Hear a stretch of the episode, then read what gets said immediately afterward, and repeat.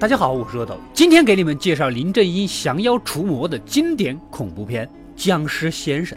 故事发生于民国初年，本地大户任老爷约来我们的驱魔道长九叔啊，准备给他爹的坟迁一个地方。九叔来了一看，才发现这块地好是好，可惜啊，当初是任家从风水师的手中巧取豪夺来的，所以别人也就给他下了个扣啊，只有迁坟才能转运。棺材刚这么一挖出来，一股阴风就吹来。任老爷他爹的尸体浑身散发着一股黑气，周围人不明所以，但九叔心里清楚啊，这问题可就大了。他提议赶紧火化烧了算了，简单粗暴啊，不简单方便。可任老爷爷这人比较轴，尸体怎么都可以，就是不能烧，因为他爹生前最怕火了。作为大孝子的他，无论如何也不能接受火化。任老爷啊，你爹生前还最怕死呢，你是不是也要想办法让他复活啊？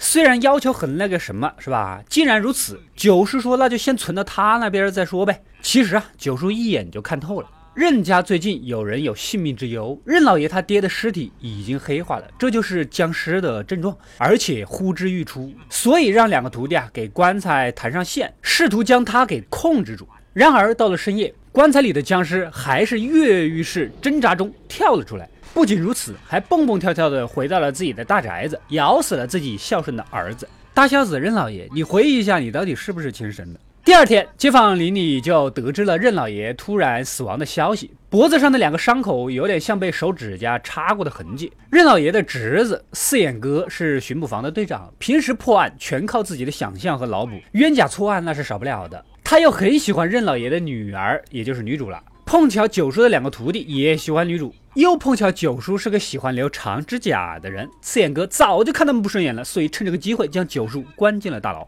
可九叔心里明白呀，关他事小，那老僵尸还在外面游荡，肯定会咬更多无辜的村民。而且任老爷也被咬了，看这面相，保不齐晚上也要变僵尸啊。所以嘱咐二徒弟晚上带东西来应对。果然，徒弟刚来没多久，大孝子任老爷就变异了，直接扑向徒弟。四眼哥这才明白任老爷变僵尸的事实，赶紧拿出钥匙放了九叔，接着试图配合用木剑呐、符啊之类的，将涉世未深、攻击力还不够高的僵尸孝子任老爷给合力烧死。然而，外面还有一个老僵尸在四处游走打野，极其危险呐。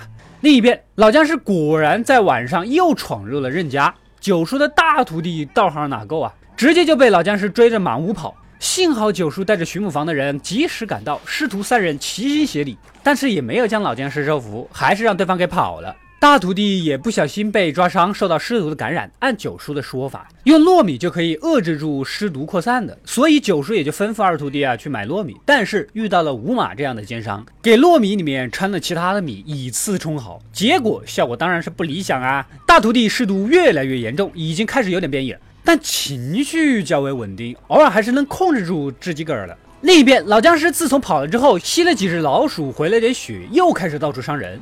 老僵尸的目标是杀任家的人，而任家现在唯一的人就是任老爷漂亮的女儿女主了。果不其然，老僵尸又杀了过来。九叔和二徒弟跟其混战起来。九叔拿起了青龙偃月大砍刀，砍向老僵尸的头上，都奈何不了对方啊，完全占不到便宜。两个人无意间发现，僵尸虽然身体是无敌的存在，但是眼睛似乎比较脆弱，就想着用下三滥的手段插僵尸的眼睛，但是怎么都插不到。这个时候，九叔的同门师弟正好赶到，用自己收服的几个小僵尸跟老僵尸对抗起来。事实证明，老司机就是老司机，车稳人又狠。几个小僵尸根本就不是对手啊！师弟灵机一动，解开了屋顶的吊灯，引燃老司机啊，不，老僵尸。另外几个人齐心协力补刀，最终老僵尸烧成了一团灰烬。突然，没有任何后续的收尾，茅山道士林正英降妖除魔的故事就在这里戛然而止了。